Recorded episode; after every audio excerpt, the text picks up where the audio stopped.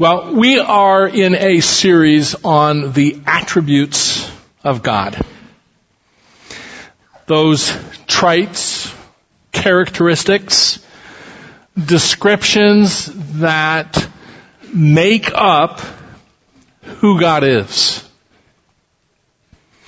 We began our series last Sunday morning by asking the question, is it possible to know God?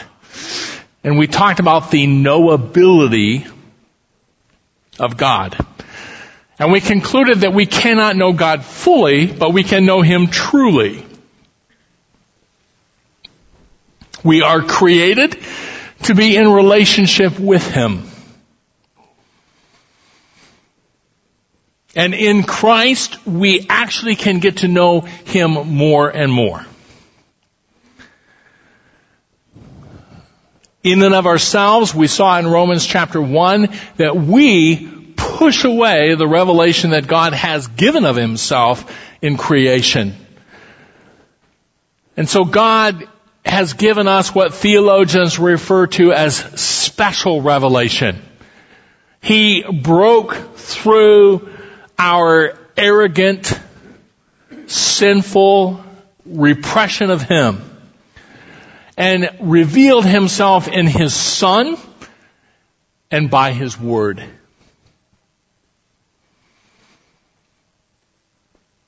And it is that special revelation that we are trying to delve in and learn more about our God. And God in His immensity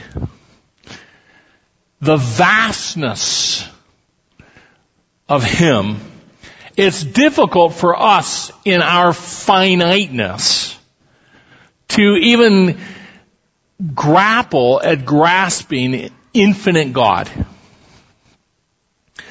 But this morning as we tackle the first of the attributes that we will study, His spirituality, we are going to focus on the fact that God is spirit. That He is a spiritual being. That His very essence is spirit. And that's not easy for us to explain, to grasp, to, uh, around which to wrap our theological arms. Last summer, a year ago, Barbara and I spent eight days on the coast of Maine, which we just loved. My favorite place was Bar Harbor, Maine. I think it was so neat for me because we had never experienced anything like that. My wife's a Kansas girl. I'm an Iowa boy. We we've never been around oceans. And to see on the refrigerator of our bed and breakfast or at a gas station or at a grocery store a chart that had a uh, timetable for the tides. Like, what is this? How does it, how does this work? And we went down to the harbor and saw in the afternoon that people were driving their vehicles out past the shoreline out onto the ocean floor, except it was just this big sandy area and people were out digging for clams and throwing frisbee and laying out and had little fires going. There were people everywhere and, and then when Barbara and I went back in the evening for our walk, it was ocean. That same exact area was ocean. There, you wouldn't be walking out there how does that happen? And how can they have a schedule for it? I, uh, I'm sure some of you scientists in here could explain that, could explain it to someone, maybe not to me. I just don't understand how that can be. We have a fire pit in our backyard. When my youngest son occasionally comes home from college, he likes to go sit out there and build a fire especially after dark and just have a chair and the pond and this fire. You ever looked into a fire and, and really trying to think of what is it? What is fire? I mean, you can look it up and see some discussion about combustion and oxygen and energy being released, but uh, I don't get that. I mean, really, what is it? It's just, it's hot and it destroys stuff, but what is it? I mean, it's, it's hard to put into words really what fire is or how the tide works. And if we think that is hard, try to describe God. And all that we can do is try to look at how God has revealed himself to us in his special revelation of his word. And we can talk about what he's not, and we can try as best as we can in our finiteness to describe who he is. And that is our attempt today in trying to talk about God being spirit. Now while it's hard to grasp this, it's vitally important.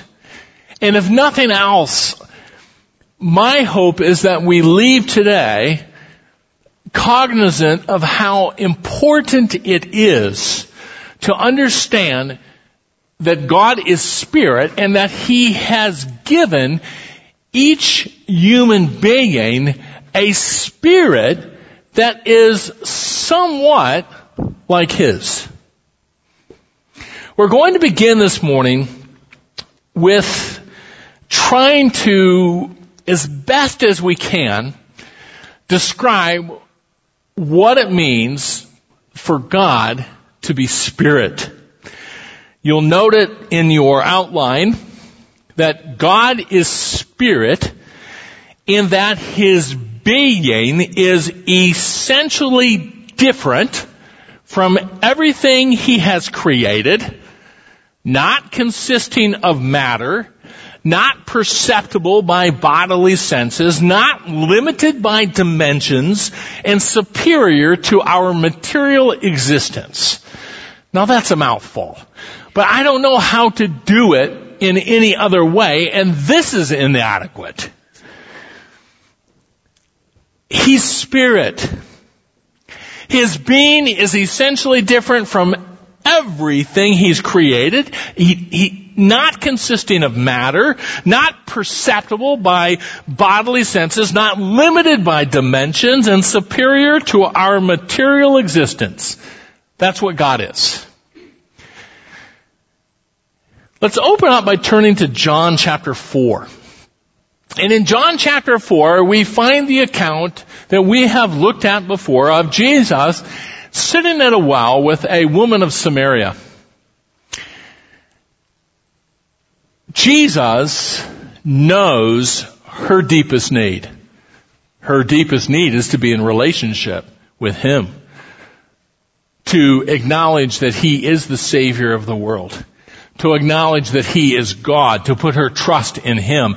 And He's bringing her along to that point, but as He gets close, to her heart. As, as she starts to grapple with her own sinfulness and acknowledge that the path that she has thought would bring her happiness isn't, she tries to deflect him, to push him away. And she brings up controversy. Isn't it funny that the controversy that she brings up is some of the same controversy that we find in churches today? Well, let's talk about something controversial. Worship. Let's get, let's change subjects. And so she says, well, our fathers say that we are to worship on this mount, but you Israelites, you Jews say that you have to worship in your temple. And what does Jesus does? He cuts right to the heart of that and says, hey, worship is not a matter of externals. Worship is a matter of the heart. And he says this to her in verse 24. God is spirit, and those who worship him must worship in spirit and truth. God's not contained in a building. And by Jesus saying this, he gives us a very succinct, clear statement of God. God is spirit. And the best way for us to grapple what he says when he, grapple with what he says when he says that we must worship him in spirit and truth is our concept of the heart. We, we worship him from the inner person. From our inner man. From our heart. It's not external. He's not external. He's not limited in a building. He is spirit. Jesus doesn't go on to define that more than what he says here. Now let's go to the Old Testament, clear back to the book of Exodus, chapter 20, the record of the Ten Commandments. And back in Exodus chapter 20, we find the second commandment in verses 4 through 6. I will read those verses. You shall not make for yourself an idol or any likeness what is in heaven above or on earth beneath or in the water under the earth.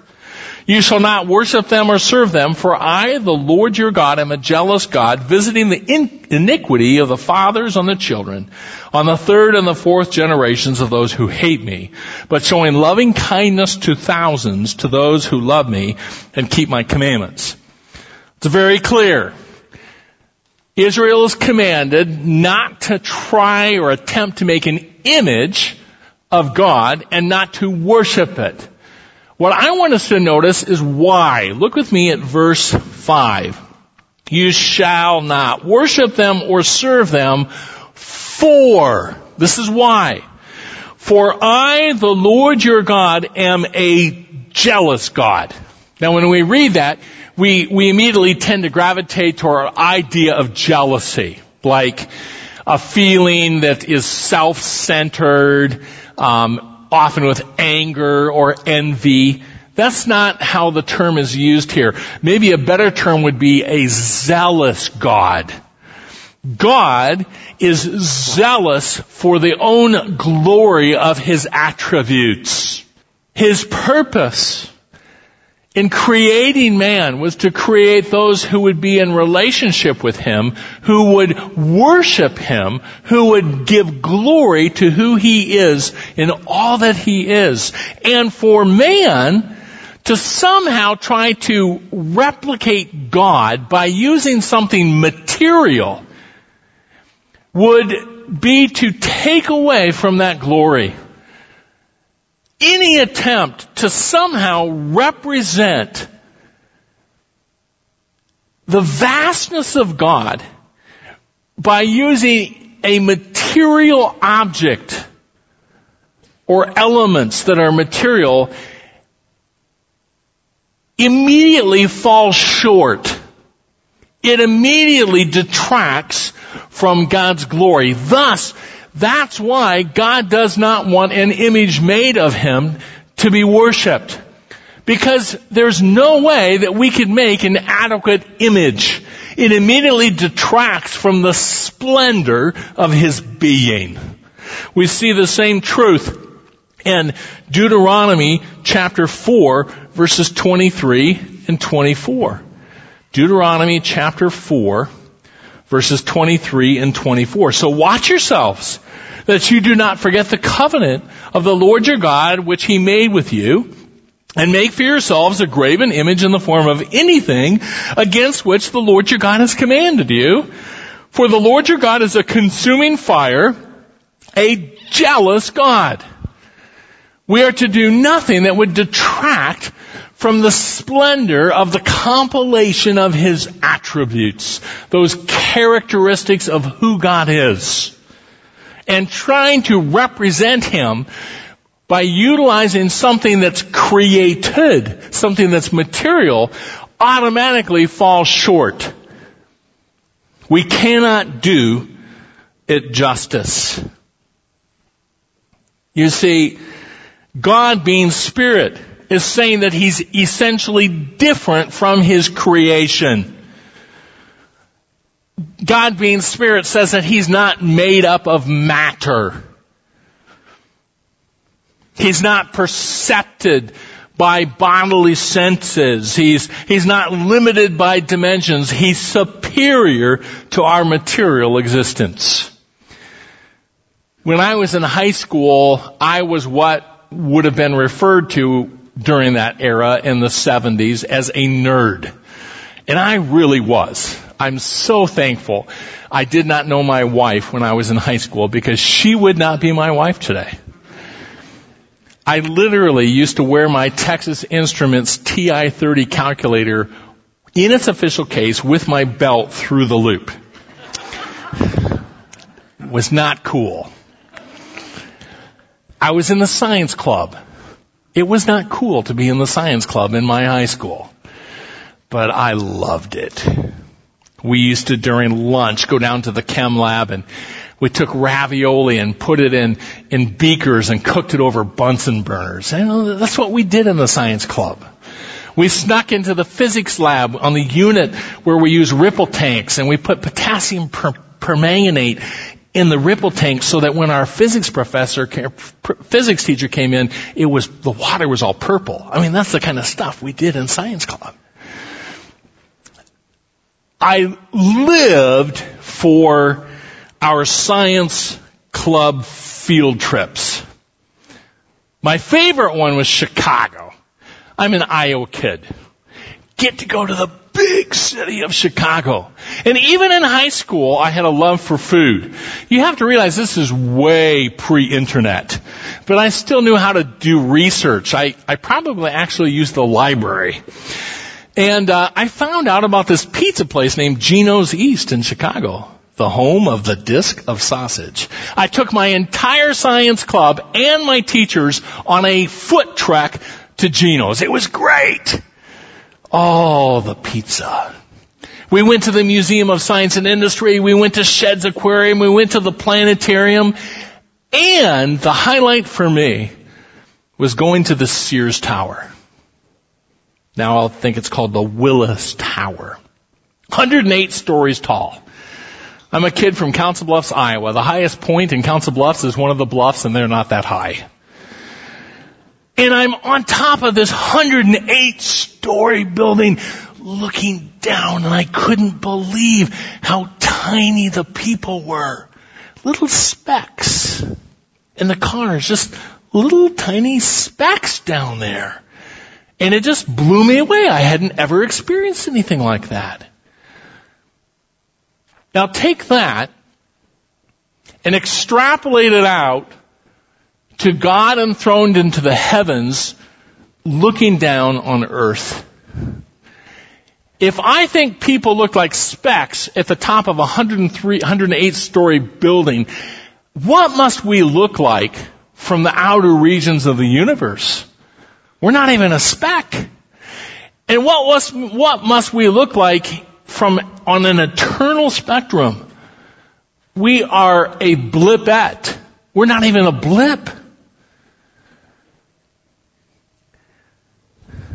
How is it possible for a human less than a blip on the spectrum of eternity to have any significance at all? It's possible because God is spirit. God is not energy. He is not a force. He is not thought. He is superior in a superior existence to us. He's not like anything created. He's not like steam. He's not like a vapor. All of God is present at any one point in the universe. You don't have to turn there, I'll just read it, but for example, Psalm 139 makes this point. Again, this is God's choosing to reveal himself to us. Psalm 139 verse 7 says, Where can I go from your spirit? Or where can I flee from your presence? If I ascend to heaven, you're there. If I make my bed in Sheol, behold, you're there. If I take the wings of the dawn, if I dwell in the remotest part of the sea, even there your hand will lead me, and your right hand will lay hold of me. God is fully present. Every aspect of God is fully present at every point. God cannot be contained. You cannot contain God in one point. 1 Kings chapter 8 verse 27 explains that. 1 Kings chapter 8 verse 27 says, But will God indeed dwell on the earth? Behold, heaven and the highest heaven, heaven cannot contain you. How much less this house which I have built.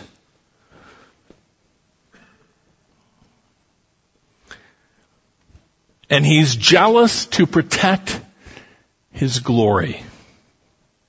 Now, why is this important? Why is it important for us to recognize that God is spirit?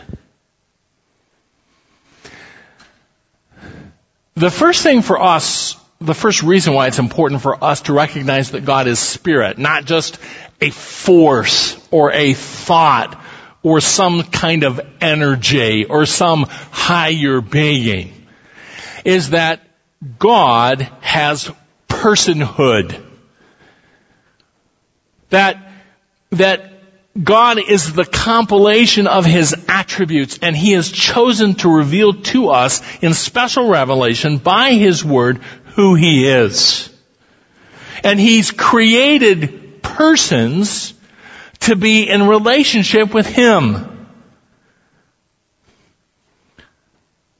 It's important for us in describing God as Spirit to describe Him as having personhood.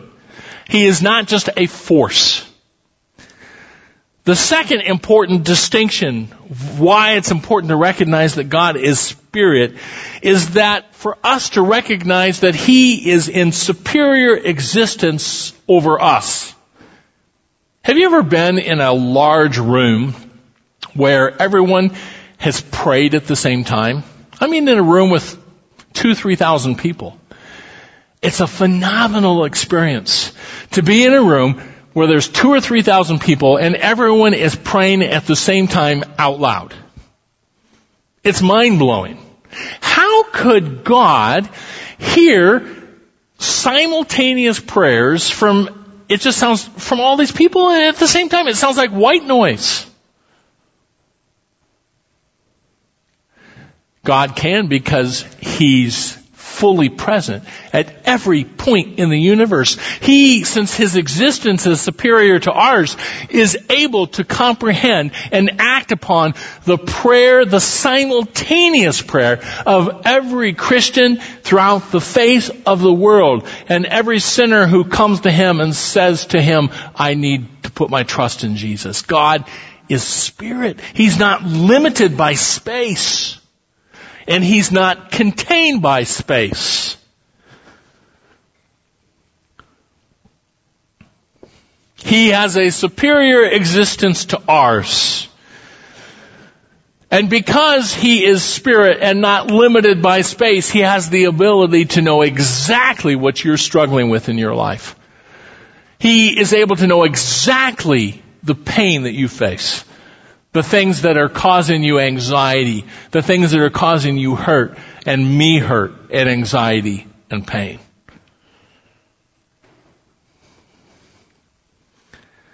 You see, his existence is far superior to ours. He is spirit. He is able.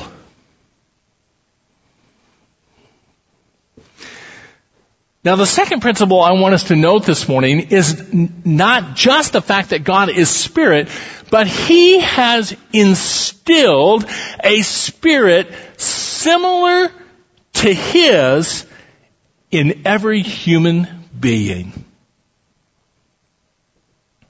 Every human being. Now, God's spirit is different from our spirits. For example, God is eternal. And we can't get our arms around that. I can remember being a little like first or second grade guy in Sunday school trying to have my Sunday school teacher explain to me the eternality of God. I still can't grasp that. He always has been. He is. He always will be. He is eternal.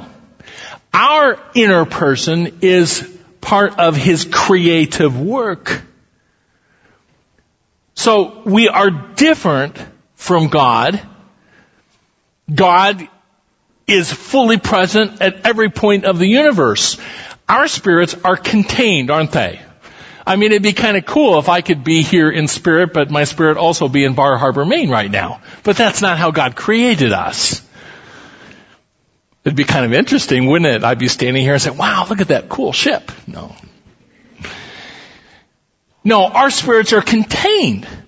So, our spirits are different from God's, but similar. And that is vital. That truth has everything to do with how we view our world, how we view each other, how we view our value as people. And so that's what we want to look at now in our second point. That God has given us human spirits similar to His. And it's because we have these human, we possess these human spirits that we can worship Him. He is spirit, and since I have an internal spirit, an inner man, I have the ability to actually worship Him. I have the wor- the ability to commune with Him, to be in relationship with Him. And when I die, my inner person, my spirit, will actually go into His presence.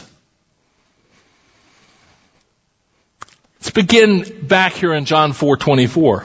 God is spirit, and those who worship him must worship in spirit and truth. Our ability to praise God, our ability to lift him up above ourselves rests in the fact that we are not just a fleshly person. We're not just skin and bone. There is an inner person there's an outer man and an inner man.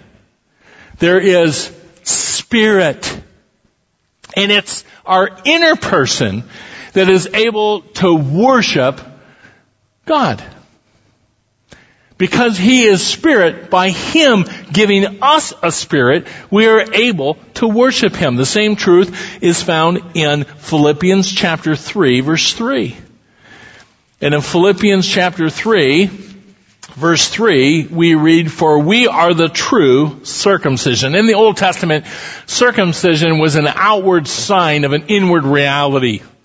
It was Israel saying, we believe in your promises. You said that we would be innumerable as the stars of the heaven and the sands of the sea. We know that that's because of you that we have descendants. It was a sign of dependence on God's promises. And so here the apostle Paul is saying, we Christians are the true circumcision. We are the ones who are depending on this message of the good news of the gospel.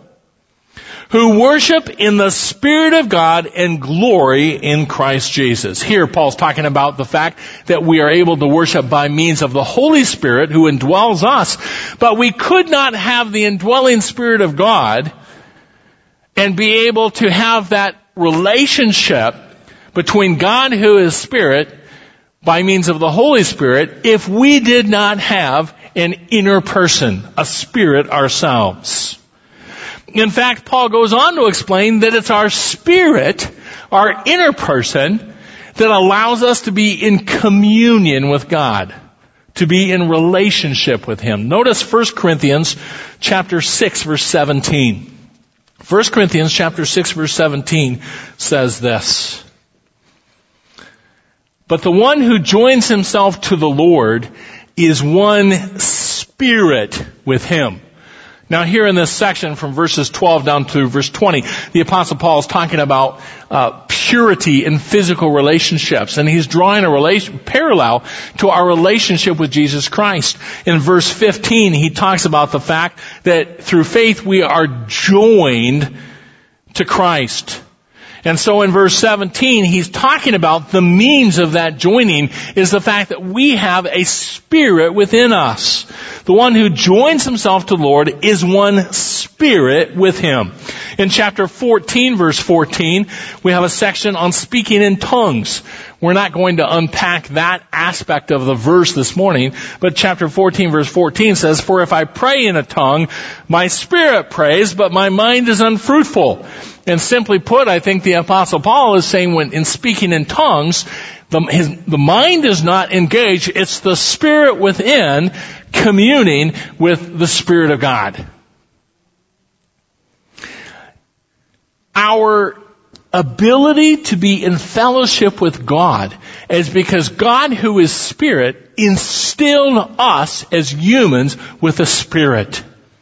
And one day when we die, our inner person, our spirit, will separate from what Corinthians refers to as this tent, this outer body, and go immediately into the presence of God. Remember 2 Corinthians says to be absent with from the body is to be present with the Lord. Over in Hebrews chapter 12, verse 23, the author of Hebrews is talking about the heavenly city, the heavenly Jerusalem, and talking about who's there. And those who have put faith in Jesus, those of us who are in this privileged position of being in Christ, which the author of Hebrews is talking about in Hebrews 12 verses 18 through 24. He's saying, those of us who put our faith positionally, even though we haven't physically gone there, positionally, we are members of that. We have a new citizenship. And so in verses 22 and 23, he's talking about the residents of the heavenly Jerusalem. He's talking about angels and the church and God and the Son. And notice he lists in verse 23, spirits of the righteous made perfect. Most Bible teachers would, would, hold that this would be a reference to the Old Testament saints who relied upon the, the system of animal sacrifices to cover their sin. And when Jesus Christ died on that cross, his payment for sin went forward to cover all the sin in the future, but it went backward and covered the saints. And here, our author of the Hebrews is saying that the spirits of those saints, they have not been joined with their bodies yet, but the spirits of those saints are residents of this heavenly city. Here's the bottom line. God is spirit, and He has given each human a human spirit so that we can be in relationship with Him. This last Monday morning I went on a duck hunt. Now, the best thing about duck hunting is the worst thing about duck hunting, and that is to duck hunt you have to get up early, especially after the time change. We, some hunts will have to get up at 3.30 in the morning to go duck hunting. Monday, we got up at 4.30 because we went close. We went and put in a boat on the Cedar River. And in pitch dark, except there was some good moonlight, we traversed up the cedar to get to our hunting spot. So we can experience the best part of duck hunting being all in position when the sun comes up. It's cool. Well, as we were traversing our way up the Cedar River, we were going 21 miles per hour. We know that because we checked it on the GPS. We started hitting sheets of insects. I don't mean a bug or two. I mean walls of insects. We were completely barraged by insects so bad that I had to clean my glasses off when, when the sun finally came up. We were just pelted. It was grotesque. I mean, you wanted to be careful. You didn't have your mouth open or you would have had a mouthful of insects. It was just sheet after sheet after sheet of bugs. My wife has some friends who basically worship bugs. They think that bugs are so important they will never step on one. You have to capture the bug and let it be free. Some people, like me, feel like bugs are pretty much on the lowest rung of the, of the ladder. I don't worry about a killed bug. But how do we differentiate different forms of life? Who's to say that a bug doesn't have more value than a person? Or vice versa? God defines it for us. And the difference between you and a bug is the spirit that God instills into each person. Every person has a inner person, a spirit that's very similar to God as spirit. Now, why is this important? Why is it important for us to be cognizant in our everyday thinking of the fact that God is spirit and each of us have a spirit? I've got three reasons, probably many more, but I'm going to focus in on three.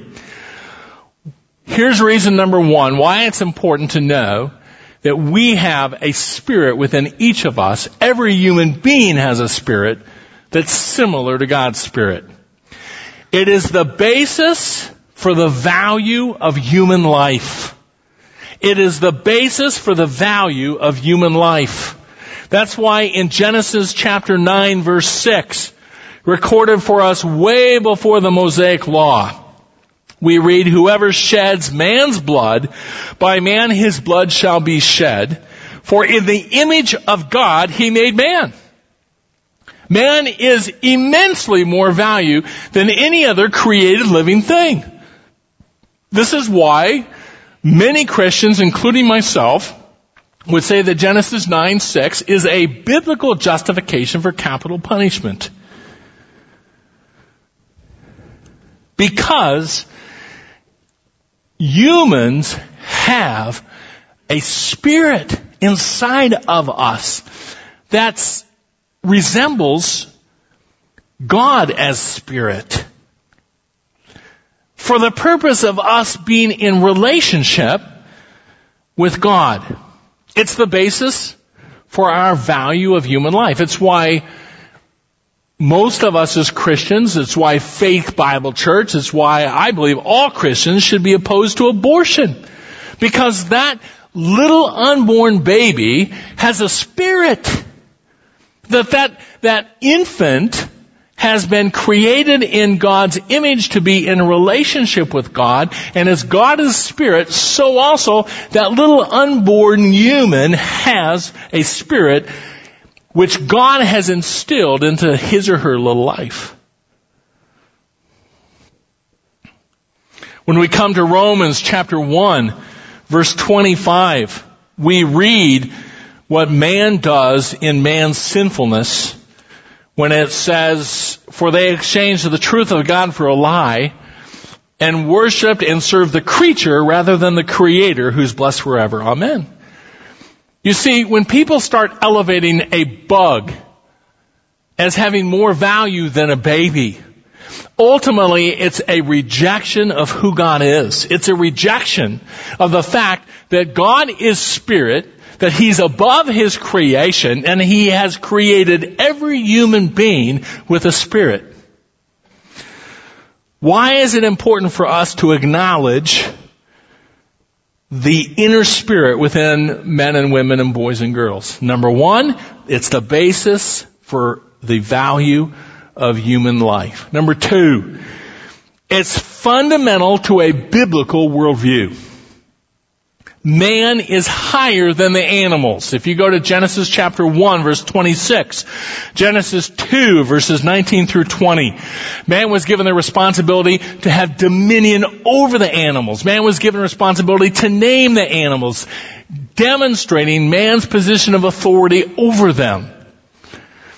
It is man having a higher position than an animal. When an animal dies, it goes to the grave. When a human dies, we have an inner person that lives on. That's why humans have infinite value compared to an animal. And when we think about a worldview, a biblical worldview, thinking Christianly, we have to have as a fundamental plank in that view the fact that people have immense value over the rest of created life because of the image of God. And as we play that out, it has everything to say with how we walk through this place. Finally, as a subpoint of that, but also a, a point by itself, it impacts how we view people. Recognizing that every human being has a spirit similar to God within them. So that we have the potential of being in communion with God through the person of Jesus Christ. Impacts how we view people. Every human being has immense value. Even if we don't agree with that person, even if we, we despise the lifestyle that that person has chosen, regardless of who they are, where they are, what they're doing, they are still a human of immense value and must be treated with dignity. Why? Because they have a spirit that dwells within them because God put it there. And every human being has this potential because He is Spirit and we have a Spirit within us to be in relationship with Him.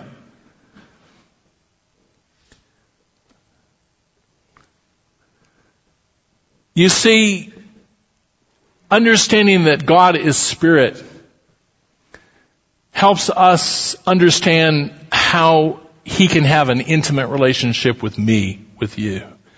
Understanding that God has instilled a spirit in each of us helps us understand the value of humanity. It helps us understand why we need to have a passion for that person in the uttermost part of the earth who still has not heard about Jesus. It helps us understand why I need to care about that person who has a lifestyle different from mine. And that that person needs to be treated with dignity and grace. God is spirit and has given us spirits in which we worship Him and have communion with Him. Father, we thank you for the fact that you have revealed yourself. And what you have revealed has significance for how we live. Help us be able to get our minds around your immenseness as much as humanly possible so that we can fathom how you can hear our prayers how you can know what we're going through and how you want us to view the people around us. We pray this in Jesus' name. Amen.